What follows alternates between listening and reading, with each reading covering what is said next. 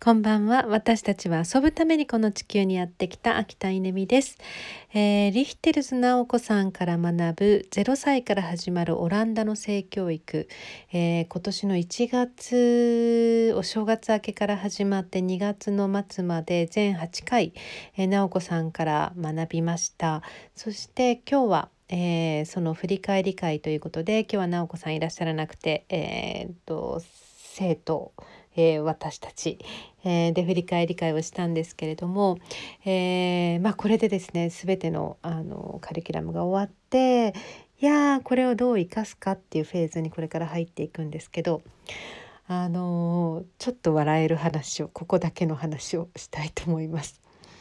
えーと、私ですね、えー、今ちょっと面白いあのことをしていて、えー、なんかなかなか言いにくいんですけど、えーと、YouTube でうんと女性向けのアダルトビデオを見てるんですね。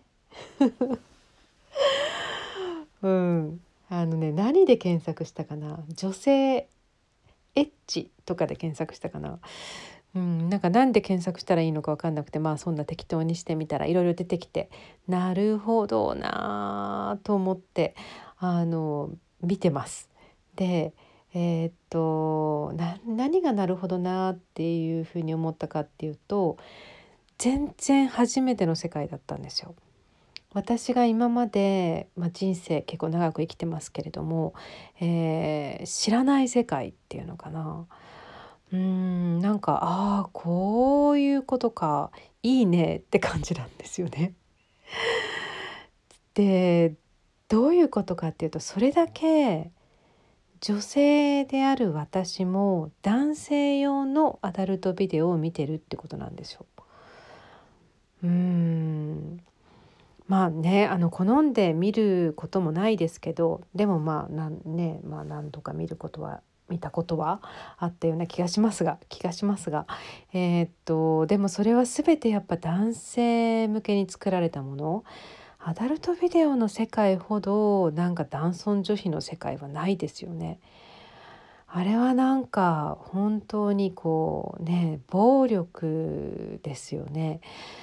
それがなんか普通にあの閲覧されている状態なんならそれが性の教科書になっている状態っていうのが男性の世界にあってそれにまあ合わせるような性生活があるっていうのはもう本当にあのおかしなことで、えー、でもね女性向けのそのアダルトいわゆるアダルトなあの世界を今日今日最近知ったらですねいやそうだよねって感じ。女性はこういうことだよねって。まあそれがあまりにも違うかな。やっぱ男性の見てる性の世界と女性が欲している性の世界って本当に違いすぎて。まあ、どうしたものかなと思いましたけど。でもやっぱり相互理解が必要だなというのがこの直子さんの、え、学びなので、え、それも全てオープンにして、え、男性にもすっごい見てもらいたいなっていうふうに思いました。ということで男性の皆さん見てみてください女性向けのアダルト、えー、こういうことを女性たち求めてるんだって分かると,、えーと随分と性生活が変わるんではないかと思います。